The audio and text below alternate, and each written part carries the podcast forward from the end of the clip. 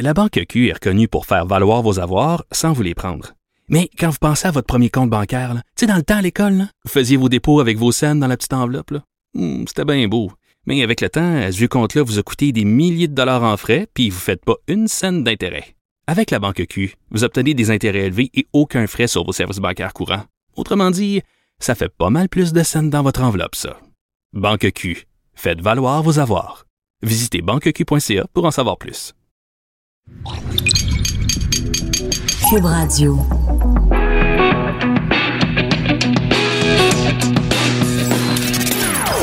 Des opinions bien à elle. Sophie Durocher. Son franc-parler ne laisse personne indifférent. On n'est pas obligé d'être d'accord.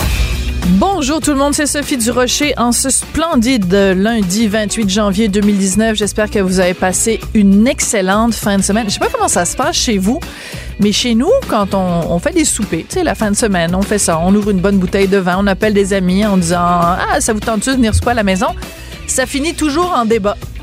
Toujours en débat. Je ne sais pas comment c'est chez vous, mais chez nous, c'est toujours comme ça. Puis en plus, de temps en temps, on met un micro, puis on enregistre ça, puis on diffuse ça à la radio.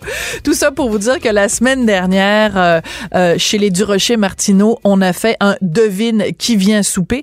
Nos invités, c'était la chanteuse, comédienne, animatrice et tutti quanti France Castel et l'auteur-compositeur-interprète Yann Perreault. Aïe, aïe, aïe, ça a fait des flamèches. Vous allez pouvoir écouter ça très bientôt dans la section balado de QUB Radio. Je pense que c'est le 31. Je pense que c'est jeudi qu'on va pouvoir le mettre en onde. Alors, j'espère que vos soupers sont aussi excitants et aussi pleins de débats que ceux chez les Durocher-Martineau. J'espère donc que vous avez passé une très belle fin de semaine. Merci d'avoir choisi QUB. Merci d'avoir choisi On n'est pas obligé d'être d'accord. Et justement, parlant de pas être obligé d'être d'accord, mon prochain invité, c'est mon premier invité, c'est un collègue du Journal de Montréal, Journal de Québec. Il est blogueur et chroniqueur chez nous, Réjean Parent. Et plus souvent qu'autrement, on n'est pas d'accord. Mais je ne sais pas encore le sujet dont on parle aujourd'hui, si on va être d'accord ou pas. Bonjour Réjean. Bonjour Sophie. Bonjour, écoute, ça me fait vraiment plaisir de t'avoir aujourd'hui parce que tu as publié vendredi dans le journal un texte dans lequel tu reviens, qui s'intitule La pensée unique, dans lequel tu reviens sur cette histoire qui a vraiment fait beaucoup réagir. C'est donc l'Alliance, il faut que j'aie le titre officiel. L'Alliance des professeurs de Montréal. L'Alliance des professeurs de Montréal, donc, qui faisait un colloque, qui organise un colloque un petit peu plus tard cette année et qui avait invité Nadia El Mabrouk, que les auditeurs de QUB Radio connaissent bien parce qu'elle est souvent invitée chez nous pour parler de laïcité ou pour parler d'immigration. Et ils l'ont désinvitée après un vote du syndicat. Moi, habituellement, je me dis Réjean Parent, ancien chef de la centrale des syndicats, toujours prêt à défendre les syndicats. Dans ce cas-là, t'es assez raide quand même avec les syndiqués qui ont voté contre l'invitation faite à Nadia El Mabrouk. Dans le fond, puis je trouve ça intéressant parce que tu parlais de débat en début d'émission à la maison, et je pense qu'une société démocratique doit permettre de pouvoir avoir des débats respectueux, de pouvoir évoluer dans sa pensée de part et d'autre. Et moi, je pense que l'objectif qu'avait le conseil d'administration de l'Alliance de Montréal, c'était de faire en sorte qu'on ajoute un point de vue différent à l'intérieur d'un colloque. On n'est pas dans une instance décisionnelle. Il n'y a pas de décision qui se prenne au bout d'un événement comme celui-là. C'est finalement un moment de réflexion, un moment de discussion, un moment de débat, mais pour finalement faire en sorte que chacun puisse évoluer dans sa pensée. Mm-hmm. Et là, parce qu'une personne a une pensée différente, là, en fouillant un peu plus, j'ai compris que ça dépassait la laïcité. Il y avait tout à fait, on va y revenir. Des prises de position de Nadia El Mabrouk par rapport à l'éducation, à la sexualité. Et là, c'est quelqu'un qui a un point de vue différent du nôtre, et là, son point de vue peut laisser supposer qu'elle est en plus transphobe. Un instant, on veut pas l'avoir.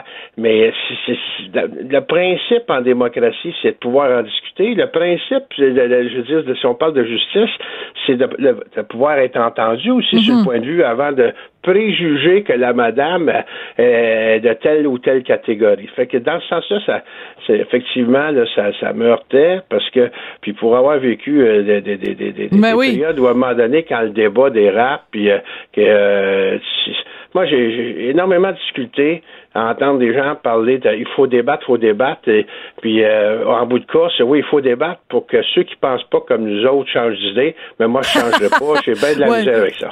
C'est ça, c'est-à-dire que, normalement, la raison pour laquelle on trouve ça le fun débattre, c'est pour échanger des idées et possiblement que, de part et d'autre, ben que, je veux dire, on va pouvoir voir dans le camp adverse, entre guillemets, des éléments qui, sans nous faire changer d'idée, vont juste teinter notre jugement. C'est-à-dire que on peut être en profond désaccord avec la personne qui est en face, mais trouver que la personne en face a des maudits bons arguments. Tu comprends? Et on peut même évoluer dans sa pensée, Sophie. Moi, je pense que ça peut arriver des fois, parce que on peut être complètement en désaccord, puis à un moment donné, des nouveaux arguments peuvent nous amener, un instant, comme tu le mentionnes, soit des nuances s'apportent, ou soit carrément, j'avais pas pris en compte, et ça doit être la capacité, parce que à quoi ça sert de faire un débat, c'est pour rester chacun sur ses positions puis son quant à soi. Ça veut dire on n'a pas besoin de débattre. On a juste à se présenter devant un tribunal puis à plaider chacun son propos, puis on laissera le soin à un tiers d'entrancher. Puis là, je parle pas nécessairement en cadre juridique, mais tu sais, la démocratie veut qu'on soit capable de se parler, puis qu'on soit capable de d'évoluer ensemble, même s'il y a des désaccords. Ça se peut qu'il y a des choses qui sont irréconciliables, mais la majorité des sujets, on arrive finalement à trouver des points d'intersection, puis à travailler sur ce qui unit plutôt que ce qui désunit, mais il faut au moins être capable d'entendre un point de vue qui nous dérange. Mais ce que je trouve grave dans cette histoire-là, Réjean, je sais pas si tu vas être d'accord avec moi, c'est que on présente donc Nadia El Mabrouk, qui est professeure à l'université, qui écrit régulièrement donc dans le journal La Presse. Elle écrit pas dans une feuille de chou radicale de militants surexcités, là. Tu sais, je veux dire, elle est invitée sur toutes sortes de tribunes, puis son point de vue peut déplaire à certains, mais certainement pas un point de vue radical ou extrémiste dans aucune de ses positions. Or, en la désinvitant et à la place de Nadia El Mabrouk, on a décidé d'inviter Léa Clermont-Dion, qui est une gentille jeune femme, mais qui est très, très, très consensuelle. Le message qu'on envoie, c'est il n'y a plus de place sur la place publique pour des gens qui sont le moindrement controversés. Faut que tu fasses pas de vagues, il faut que tu penses comme tout le monde, c'est la bonne vieille théorie du banc de poissons. Tout le monde doit penser pareil, puis les têtes qui dépassent, ben on les fait taire. Moi, c'est ça qui me fait peur. Ben, moi, c'est quand on censure. Puis là, encore pire, tu l'as mentionné à l'entrée de jeu, mon origine est syndicale. Moi, je crois beaucoup dans les syndicats, même s'ils font des erreurs parfois. Et on est, normalement, je dis, le monde syndical, c'est des promoteurs de la défense des droits, de la libre expression. Quand tu es rendu qu'une organisation qui, normalement, devrait faire la promotion de la libre expression, la promotion de la circulation des idées, ce bloc à ce point-là, c'est effectivement inquiétant. Moi, t'as raison de dire, Nadia El Mabrouk est loin d'être une radicale. C'est une professeure, c'est une chercheure, c'est une femme de réflexion. On peut être d'accord ou être en désaccord avec les points de vue qu'elle expose, mais ça a le mérite, je veux dire, d'être réfléchi, d'être pensé, de dépasser le préjugé.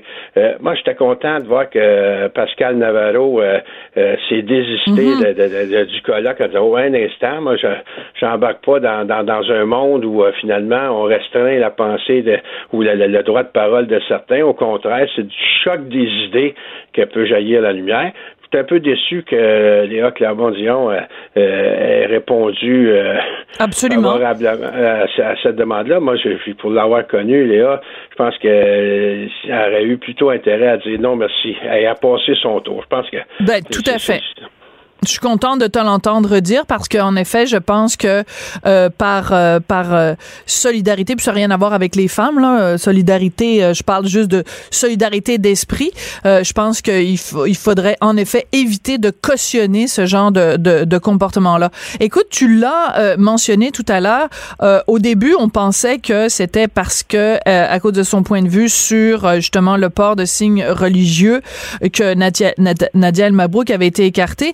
Or, ce qu'on semble comprendre en lisant des textes, entre autres dans Le Devoir, puis nous on a parlé à la personne qui était à l'origine vraiment de cette désinvitation de Nadia El Mabrouk, ce qu'on comprend, c'est qu'elle a écrit il y a quelque temps un texte dans le journal La Presse où elle parle des personnes transgenres et que ça a déplu à certains membres du syndicat, dont certains sont eux-mêmes des personnes transgenres, et donc c'est sur cette base-là qu'on l'a désinvité.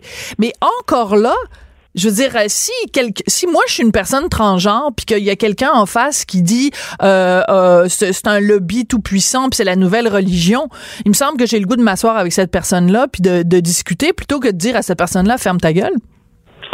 Ben encore là, je vois plus loin. En tout cas, moi, la compréhension que j'en ai tirée, c'est que finalement, par rapport à son texte, elle disait, parce que je fais un lien avec l'éducation de la sexualité, oui. Là, sa crainte est à l'effet qu'on fasse comme l'apologie finalement du genre queer ou en termes de, tu sais, on est dans une phase de, je vais appeler ça, là, le mot n'est pas français, de dégenrage. Ouais. C'est comme si il n'y a plus de masculin, féminin, là. On est ce qu'on est selon ce qu'on pense dans notre tête, mais c'est matière à débat, tout ça. Absolument. Il y a un cadre de discussion à y avoir. Il y a des décisions qui se prennent autour de ça. À un moment donné, il y a même des officines gouvernementales. Ben, on va enlever la mention monsieur, madame pour pas insulter personne, mais encore, là, jusqu'à hier, il y avait encore des monsieur et des madames, il me semble. Et dans ce sens-là, je pense qu'il y a lieu d'approfondir la réflexion, la discussion, sans heurter, je veux dire, qui oui. que ce soit le transgenre, que ce soit la personne homosexuelle. Tout le monde a droit à son existence, mais en même temps, tout le monde a droit de se poser des questions sur jusqu'où on va, et surtout que dans un contexte où on va introduire l'éducation de la sexualité, ben, à mentionner une inquiétude, Nadia oui. Malbrook. Fait que de pouvoir partager ça avec du monde de l'éducation, de pouvoir partager des préoccupations professionnelles, des préoccupations sociologiques, me semble que c'est la place, parce que si on veut instruire les enfants, si on veut les éduquer, il faut en même temps être capable d'avoir une réflexion, une pratique réflexive qui est assez poussée. Donc, ça, moi, ce que je trouve, puis effectivement, la raison n'est pas plus valable, parce que ça serait ça, mais en plus, moi, je pense que la prudence serait commandée, parce que ce que j'ai eu aussi comme écho, c'est que c'est une proposition qui est arrivée en fin de séance. Ouais. Et là, sur le vif, on prend une décision. Moi, des fois, je ne suis pas nécessairement le plus grand partisan des banquiers puis des assemblées de caisse ou d'institutions, mais à un moment donné, il y a des prudences dans des organisations. On dit, une nouvelle proposition, il y a plutôt une étude à faire avant de la trancher. Et fort probablement que si la proposition avait été plutôt référée, prise pour étude, pas certain qu'à une prochaine assemblée, ça aurait fini de cette façon-là. Parce qu'on va se le dire, là, toi et moi, l'Alliance, ça paraît mal. D'un dossier de même, qu'est-ce que t'en penses? Mais c'est pour ça. Président du syndicat, oui. Là, m'en passerait bien. Et surtout que la présidente de l'Alliance a été interviewée dans différents médias. Elle avait énormément de difficultés à défendre ce point de vue-là, parce que son référent, c'était tout le temps de dire, oui, mais moi, je fais juste, c'est l'instance syndicale a pris la décision. Moi, je dois respecter le vote de mes membres.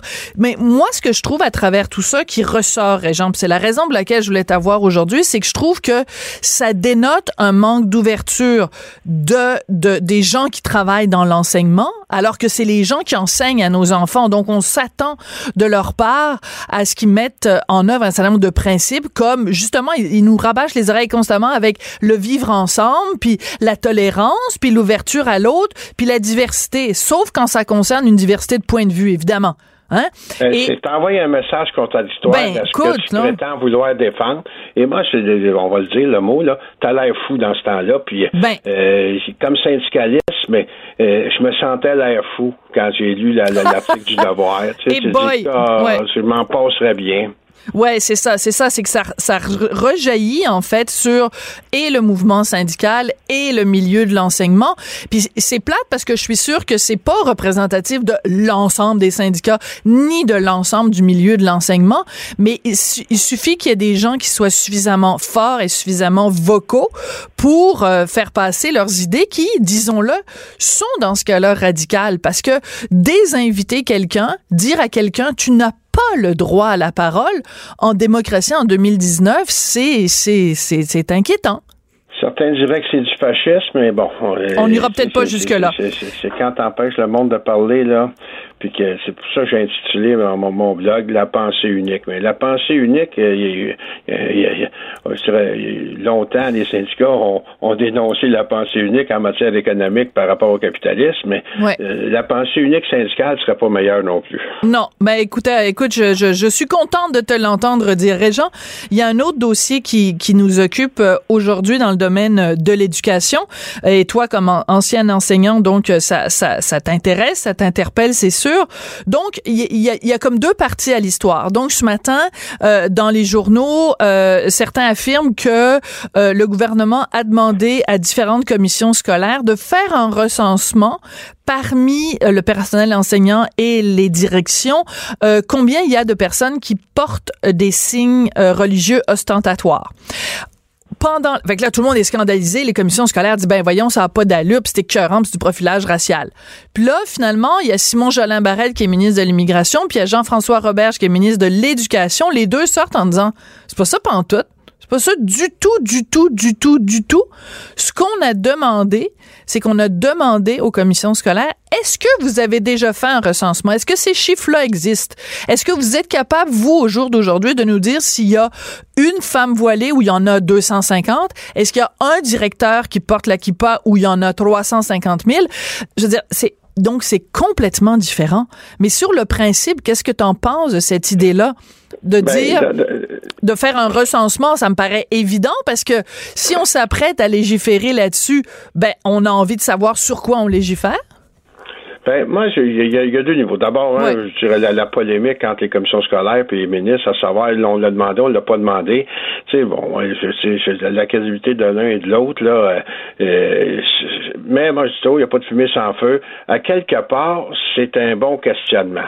Maintenant, si le questionnement, c'est pour ouvrir une porte à la CAQ, au gouvernement, pour retraiter sur ses ambitions de laïcité des institutions, je trouverais ça déplorable, parce que ça peut servir à deux choses, cette demande-là. Ouais. C'est ou carrément, c'est de dire, vous savez, c'est une manière de se désengager, préparer un désengagement, ce que je trouverais déplorable. Parce que ça fait 10 ans qu'on a ça dans l'air, ce débat-là. Là. Il faudrait, à un moment donné, le trancher. Bon, donc, on s'entend là-dessus. Si c'est l'objectif des ministres d'avoir un peu plus d'informations pour pouvoir dire, finalement, il n'y a rien là, puis on ne fera rien, je vais trouver ça déplorable.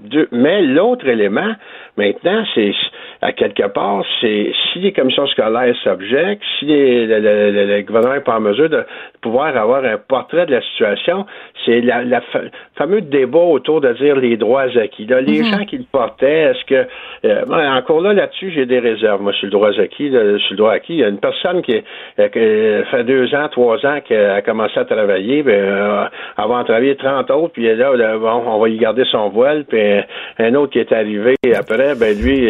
ça n'a pas de sens. Ça n'a pas de sens. Ça n'aurait pas de sens, Réjean, parce que ça fait comme 2 classes d'enseignants ou 2 classes de directeurs d'école.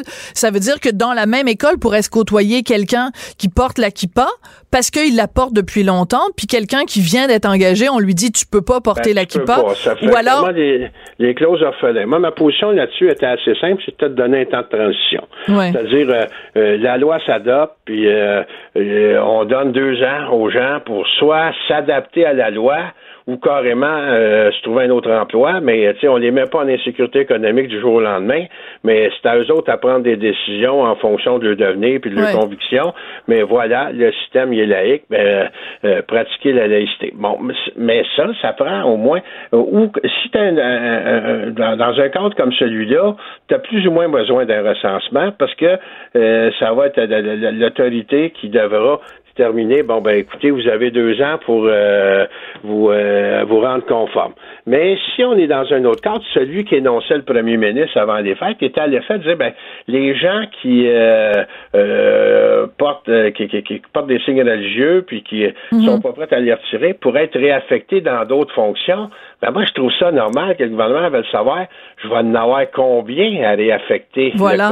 Mais en même temps, Réjean, quand tu fais une loi, OK, c'est parce que derrière cette loi-là, il y a un principe. Si tu as un principe, ce principe est non négociable et il n'est pas fluctuant selon la valeur sur le marché. Je m'explique. Si ton principe, c'est de dire séparation entre l'État et la religion, donc la laïcité, donc quelqu'un qui travaille pour le gouvernement n'a pas de religion parce que l'État n'a pas de religion, donc tu n'as pas d'affaires à porter des signes ostentatoires. Tu peux les porter dans tes temps libres, mais pas pendant que tu travailles pour le gouvernement. Si ça, c'est ton principe, qu'il y ait une personne ou qu'il y en ait 350, ça ne change strictement rien parce que c'est pas une loi que tu fais en fonction du nombre, c'est le principe. Tu comprends ce que je veux dire? Oui, non, mais ça, regarde, d'entrée de jeu, c'est ce que je t'ai mentionné, Sophie. Moi, je suis d'accord, là. Si l'idée, c'était d'avoir un peu l'ampleur pour dire, ben là, s'il n'y en a pas beaucoup, on fera pas de loi. Ben non. J'embarque pas là-dedans. Moi, c'est qu'il y en ait un ou qu'il y en ait 500 ou qu'il y en ait 4, c'est une question de principe. On s'entend. Moi, sous cet aspect-là, la loi, je veux dire, elle doit s'appliquer pas parce qu'il y en a beaucoup ou ne pas avoir de loi parce qu'il y en a peu. Fait une douzaine d'années, j'ai dit 10 ans, tantôt c'est même 12 ans qu'il faudrait dire. Ben oui. 12 ans qu'on traite de la question. Fait qu'à un moment donné, il faut établir clairement les balises, puis ça a des incidences aussi sur les accommodements raisonnables. Où j'en suis, c'est par rapport, quand on parle de recenser, c'est à quel cas. D'abord, on parle pas pour tous les employés de l'État. Ça, c'est la nuance qu'il faut mettre. Non, c'est sûr. Si on parlait de l'ensemble des employés, là, on parle des employés en autorité, comme la police, comme les juges. Bon, donc, et on parle des enseignants, puis là-dessus, je disais dernièrement, une note d'opinion, un ancien président, justement, de l'Alliance de Montréal, qui était favorable à interdire le port des signes religieux pour les enseignants, mais pas pour des raisons qui sont en position d'autorité, mais par rapport à eux. Ils sont en position d'exemplarité par rapport aux élèves, ils sont un modèle, donc ils doivent être un modèle sur le plan religieux. Mais je trouvais que l'argumentaire était bien élevé. Donc, on touche ces catégories de personnel-là. Donc, ça veut dire qu'il y a des employés de l'État qui pourront continuer de porter des signes religieux parce qu'ils ne sont pas en autorité ou parce qu'ils ne sont pas dans des écoles ou ils ne sont pas en service direct. Donc, et là, le premier ministre essayait de ménager le chou et la chèvre, de dire, ben, les gens qui sont dans ces situations visées par la loi éventuellement, ben, ils pourraient être relocalisés dans d'autres fonctions où n'est pas interdit le signe de port religieux. Moi, je pense qu'ils essaient de trouver un compromis pour éviter les tensions sociales. Je ne dis pas que je suis d'accord, mais en même temps, je dis c'est un geste qui en soi peut paraître louable. Et dans le contexte, mais moi, je trouve normal que le gouvernement essaye de savoir j'aurais combien de personnes à réaffecter à d'autres fonctions. Si c'est purement administratif, on peut le comprendre. Mais écoute, de toute façon, ils ont été élus sur cette plateforme-là. On le savait, excluant la personne qui parle, parce que moi, les gens n'ont pas à savoir pour qui j'ai voté. Mais ce que je veux dire, c'est que les Québécois ont voté pour la CAQ, sachant ça. Même si on n'a pas voté pour eux autres. Nous savions que c'était ça, exactement. Sont élus. Voilà. Écoute, c'est toujours un plaisir de te parler, Réjean, surtout quand t'es critique du mouvement syndical, j'adore ça. Je te taquine. En parlant bien aussi, mais je pense qu'il faut être capable de dire les vraies affaires. Non, moi, je t'invite seulement quand t'en parles en mal. Le reste du temps, quand t'en parles en bien. Non, je te niaise. C'était un plaisir de te parler, Sophie. C'est toujours un plaisir. Merci beaucoup, Réjean. J'encourage les gens à aller lire ton texte, donc La pensée unique de Réjean Parent. On n'est pas obligé d'être d'accord. Joignez-vous à la discussion. Appelez ou textez. 187 QUB Radio. 1877 827 2346. Si vous faites le tour de votre entourage, vos amis, votre famille, vos collègues de travail, il y a sûrement quelqu'un que vous connaissez ou quelqu'un que vous connaissez qui connaît quelqu'un qui souffrent à différents degrés de problèmes de santé mentale. Alors, ça amène la question, comment ça se fait qu'on n'en fait pas plus au Québec pour s'occuper de ces gens-là qui souffrent, même si la douleur n'est pas toujours visible à l'œil nu. Ça touche énormément de gens et de plus en plus, il y a des voix qui se font entendre, des gens qui disent, ben ça prendrait, soit, est-ce que c'est un débat national, est-ce que c'est une commission, est-ce que quelle forme ça pourrait prendre, on ne sait pas encore, mais il faut qu'on se parle de santé mentale parce que ça touche trop de gens et c'est trop douloureux. Et justement, tout récemment, dans le journal Le Soleil, il y avait un texte, une lettre ouverte de Gilles Simard, qui est père aidant en santé mentale et qui est auteur du livre Le cœur enveloppé, qui a écrit une lettre très intéressante et ça s'intitule « La santé mentale, une priorité nationale ». Bonjour, Monsieur Simard. Bonjour, Madame Durocher. Priorité nationale, mon Dieu, on aimerait tellement ça, pouvoir dire qu'au Québec, pour notre gouvernement, que ça fait partie de ses priorités, la santé mentale. Qu'est-ce que ça prendrait pour que ça devienne une priorité pour les caquistes? Ben, il faudrait vraiment qu'ils en fassent une priorité, c'est-à-dire qu'on met de l'argent de côté. Actuellement, on a à peu près juste 1,3 milliard. Autrement dit, 6%, le budget de la santé mentale, c'est 6% de l'ensemble du budget du ministère de la Santé et des Services sociaux. C'est beaucoup trop peu. Alors, il manque d'argent, il manque de ressources. On a l'impression aussi qu'il manque de volonté politique. Mais là, je veux pas nécessairement grever l'actuel gouvernement. J'ai l'impression qu'il se passe des choses. Je vous dis ça dans la mesure où ce matin, je parlais avec une attachée politique. Mm-hmm. On est en train de faire le tour des gens, des différents intervenants, justement, peut-être, pour mettre cette espèce de chantier national sur pied, mm-hmm, pour jaser de nos priorités à nous autres. Là, tout le monde a entendu parler des urgences psychiatriques là qui fermaient, du manque d'accès aux soins psychologiques, de l'absence intersidérale, disons-le, de psychothérapie, ouais, de la première ligne défaillante, la hausse du trouble anxieux chez les jeunes, des problèmes chez nos aînés, la médicalisation, toutes ces choses-là, si on avait appelons ça là une commission des états généraux, whatever, ouais, ça permettrait aux gens, premièrement, de nommer les problèmes, d'en parler tout le monde ensemble. Ça permettrait à ces gens-là de se connaître entre eux autres, de se voir aller, parce que vous savez, on a beau partager les mêmes idéaux, des fois, il y a des tensions, des fois, il y a des écoles de pensée qui sont différentes entre les psychiatres, entre les psys. Et ça permettrait aussi aux gens là de voir leur travail spécifique reconnu là, à la grandeur des régions du Québec. Mm-hmm. Puis, ben peut-être aussi de remailler un réseau qui a été complètement chamboulé par la loi 10, puis aussi par l'austérité libérale. Ouais. Ils ont quand même été là pendant un bon bout de temps, puis ils ont sabré dans à peu près tout ce qu'on voudrait. Alors ça n'a pas aidé, malheureusement. Et un chantier national, une commission itinérante là, qui ramasserait tout le monde, bon, ça serait quelque chose de merveilleux, ça serait quelque chose d'extraordinaire. Là. Ça permettrait enfin de braquer les projecteurs là, sur la question de santé mentale, plutôt que de juste se fier à une publicité de belle, là, publicité corporative qui va durer quelques semaines, puis après ça, mais ça s'en va, puis on n'en parle plus. Oui, parce que en fait, oui, c'est ça. Il y a beaucoup de gens qui parlent de cette campagne de belle cause pour la cause, puis qui disent bon ben en soi l'initiative est peut-être intéressante, mais c'est pas juste pendant une certaine période de temps, c'est 365 jours par année qu'il faut parler de ça. Est-ce que le problème à la base, Monsieur Simard, c'est pas parce que vous avez parlé de nommer les choses, mais on est d'accord que oui, même en 2019, là, on reste encore avec ce tabou-là. Vous vous promenez dans n'importe quelle entreprise, vous dites, hey, moi, je suis diabétique.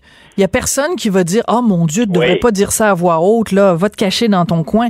Je veux dire, il y a aucun mal à être diabétique. Mais si tu dis, moi, j'ai déjà fait une psychose dans ma vie, moi, j'ai un trouble de la personnalité limite, ma sœur, je sais pas, moi, elle a fait une dépression majeure, les gens tout de suite là commencent à parler à voix basse, puis c'est quasiment une maladie honteuse. On baisse le ton, c'est ça. Ben, vous avez raison, Madame Durocher. Dans ce temps-là, on baisse le ton, on fait des petits signaux avec nos mains, là, on fait la roulette là avec la tête, là, on va dire ça va pas trop bien, ouais. Ça file pas trop là, entre les deux oreilles. Mais est-ce que c'est pas de là que ça part? Ouais. Il y a une question de stigmatisation et ça, il y a plein de groupes qui luttent contre ça et même le gouvernement, donnons-lui ça. Mm-hmm. Et l'histoire de belle cause pour la cause, c'est certain que c'est une bonne cause. Le seul problème, en ce qui me concerne, moi, personnellement, c'est que j'ai l'impression que Bell joue sur les deux tableaux. C'est-à-dire que pendant un mois de temps, les gens causent pour la cause, puis ça, je dis bravo, je l'ai fait moi-même. En se faisant, là, on déstigmatise, on nomme des choses, mais d'un autre côté, malheureusement, Bell est champion des mises à pied sauvages, de la délocalisation, des fermetures d'usines, des cadences accélérées. Autrement dit, Bell, c'est pas un exemple en matière de santé mentale au niveau du travail, et même, je vais aller plus loin que ça. Je vais me permettre de dire que Bell est plutôt champion là, de la privatisation des profits et de la socialisation des pertes. Ça, c'est une expression de Léopold Lozon. Mm-hmm. Et je trouve que c'est vrai. Et je trouve que il va falloir, à un moment donné, qu'on arrête de donner autant d'espace aux charités corporatives, ces choses-là, puis qu'on prenne, nous autres, la chose en main, la question de la santé mentale. Vous l'avez dit tantôt, c'est des millions de Québécois. Ouais. Mais on connaît tous quelqu'un dans notre famille, dans notre entourage, qui vit ce problème-là, mais Madame Durocher, on n'a pas les ressources, malheureusement. Bon, et, ça, c'est l'autre problème. Fois, on est 20-30 ans en arrière là, sur certains pays européens où on a des initiatives très intéressantes. On a ici au Québec des initiatives intéressantes. Il se passe des belles choses, mais malheureusement, c'est pas la priorité. Oui, parce Alors, c'est dans ce sens-là que... Oui, allez-y. Non, mais allez-y, vous. Oui, ben c'est ça. Alors moi, je dis, c'est dans ce sens-là qu'il faut mettre la santé mentale de l'avant. Les solutions, Madame Durocher, elles sont connues. Tout le monde le sait, les psys le savent, les intervenants dans le milieu, les gens des groupes populaires, on le sait tous. Ça prend juste une question de volonté politique, puis de dire, ben on va le faire. Puis je vais vous donner un exemple de ça. On parle juste de psychothérapie. Il y a quelque chose comme 200 à 300 000 Québécois actuellement qui auraient besoin de psychothérapie et qui n'ont pas les moyens d'aller au privé. Alors, si on faisait juste simplement compléter le programme là, qui a commencé à être mis sur pied par l'ex-ministre Barrette, ben ça serait déjà quelque chose. Là. Pendant qu'on aurait des états généraux, on aurait cette solution-là qui est pratico-pratique et très simple. Et juste aussi de rehausser le budget des 450 organismes en santé mentale qui sont en première ligne, ce serait déjà un beau signal là, que Mme McCann pourrait envoyer. La ministre de la Santé. Qui nous donnerait leur juste et qui dirait, ben enfin, on commence là, à prendre le taureau par les cornes. Puis on arrête d'attendre après la charité corporative de Bell ou de telle multinationale X, Y ou Z. Mais dans votre texte, c'est ça. Vous allez carrément plus loin parce que dans votre texte, vous dites que ça prendrait un programme de psychothérapie universel et gratuit. J'aime beaucoup l'idée.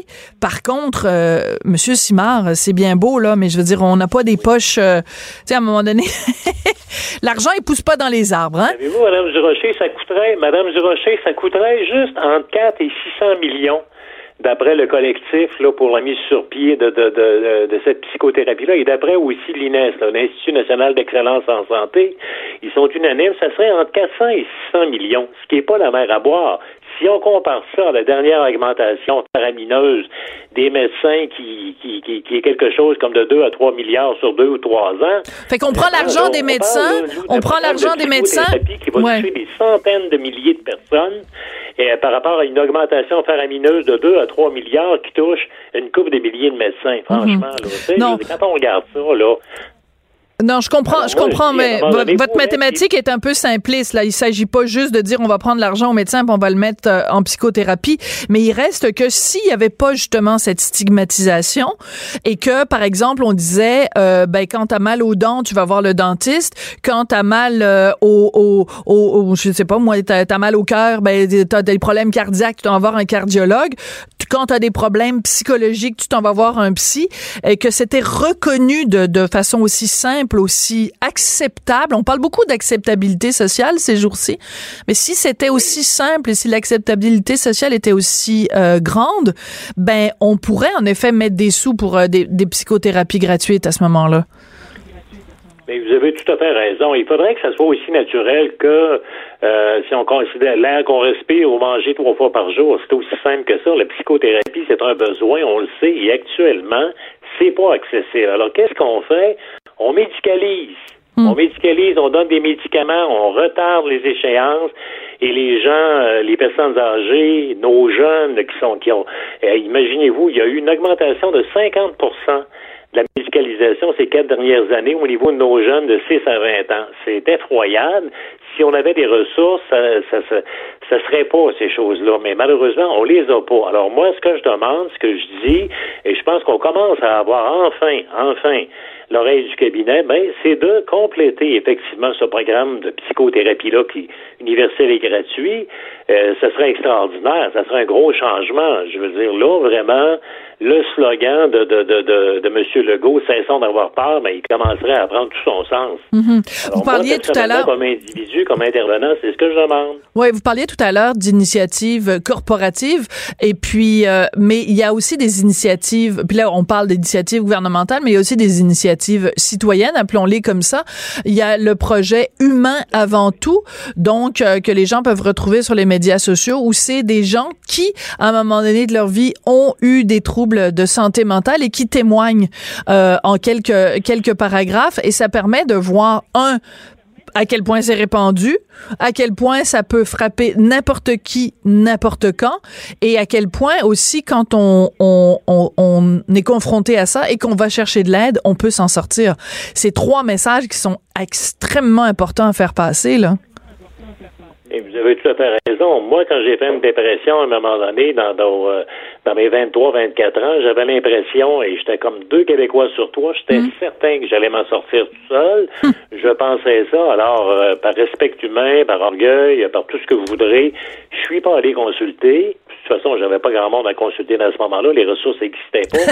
En effet. C'est vrai que je suis tombé à terre. Alors, c'est le cas de tous ces Québécois, Québécoises là, qui fléchissent les genoux, je veux dire, qui ne vont pas consulter en pensant s'en sortir, puis tout ça. Malheureusement, je veux dire, qui vont traîner ça pendant des années et des années avec les médicaments, avec le manque de soins, etc. Alors, oui, vous avez raison de le dire, puis il faut le mentionner, il y a des initiatives citoyennes qui sont vraiment extraordinaires, puis ça, il y en a à grandeur du Québec, on le souligne pas assez. Vous avez raison de le souligner, là, je vous remercie de l'avoir fait. Il n'y a pas de problème, mais merci de votre lettre. Et on va se quitter, se quitter là-dessus. Merci beaucoup, Mme Durocher, puis souhaitons que ça fasse des petits. Oui, c'est ça, que ça se reproduise comme des petits lapins, ce genre d'initiative-là, mais interpellons le gouvernement, puis assurons-nous justement qu'ils en fassent une de leurs priorités. Vous allez prendre de ce matin, là, il se passe des choses, puis on attend la suite. D'accord, parfait. Merci beaucoup, Gilles Simard. Donc, la santé mentale, une priorité nationale. On croise les doigts, puis on espère bien fort que ça puisse se produire. Merci d'avoir été avec nous aujourd'hui. On n'est pas obligé d'être d'accord. Pour nous rejoindre en studio. Studio à commercial QUB.radio. Appelez ou textez. 187 QUB Radio. 1877 827 2346. Joël Legendre qui s'est déjà fait pogner les culottes à terre dans un parc fréquenté par des petites familles à Longueuil et qui a réussi à réintégrer la grande communauté médiatico-artistique. Joël Legendre donc sort ces jours-ci un livre qui s'intitule « La force insoupçonnée du réconfort ». Lise Ravary l'a lu et elle n'a pas été particulièrement impressionnée. Bonjour Lise. Bonjour Sophie. Avec tous les livres qu'il y a à lire en ce moment, je sais pas moi, tu sais, mettons relire des classiques, Émile Zola ou lire, je sais pas, Sérotonine de Michel Houellebecq. Toi, t'as décidé de lire un livre de Joël Legendre qui s'appelle « La force insoupçonnée du réconfort ». Coudon, t'as du temps à perdre, Lise? Arrête, là. Je pourrais te parler, je vais rire trop. Non, écoute, tu sais, des fois, on se donne des devoirs. Pour moi, c'était un devoir de de le lire. Bon, ça se lit sur le fly, comme on dit, là. C'est pas... disons que t'es pas obligé de relire les paragraphes 3 fois pour comprendre. D'accord. OK?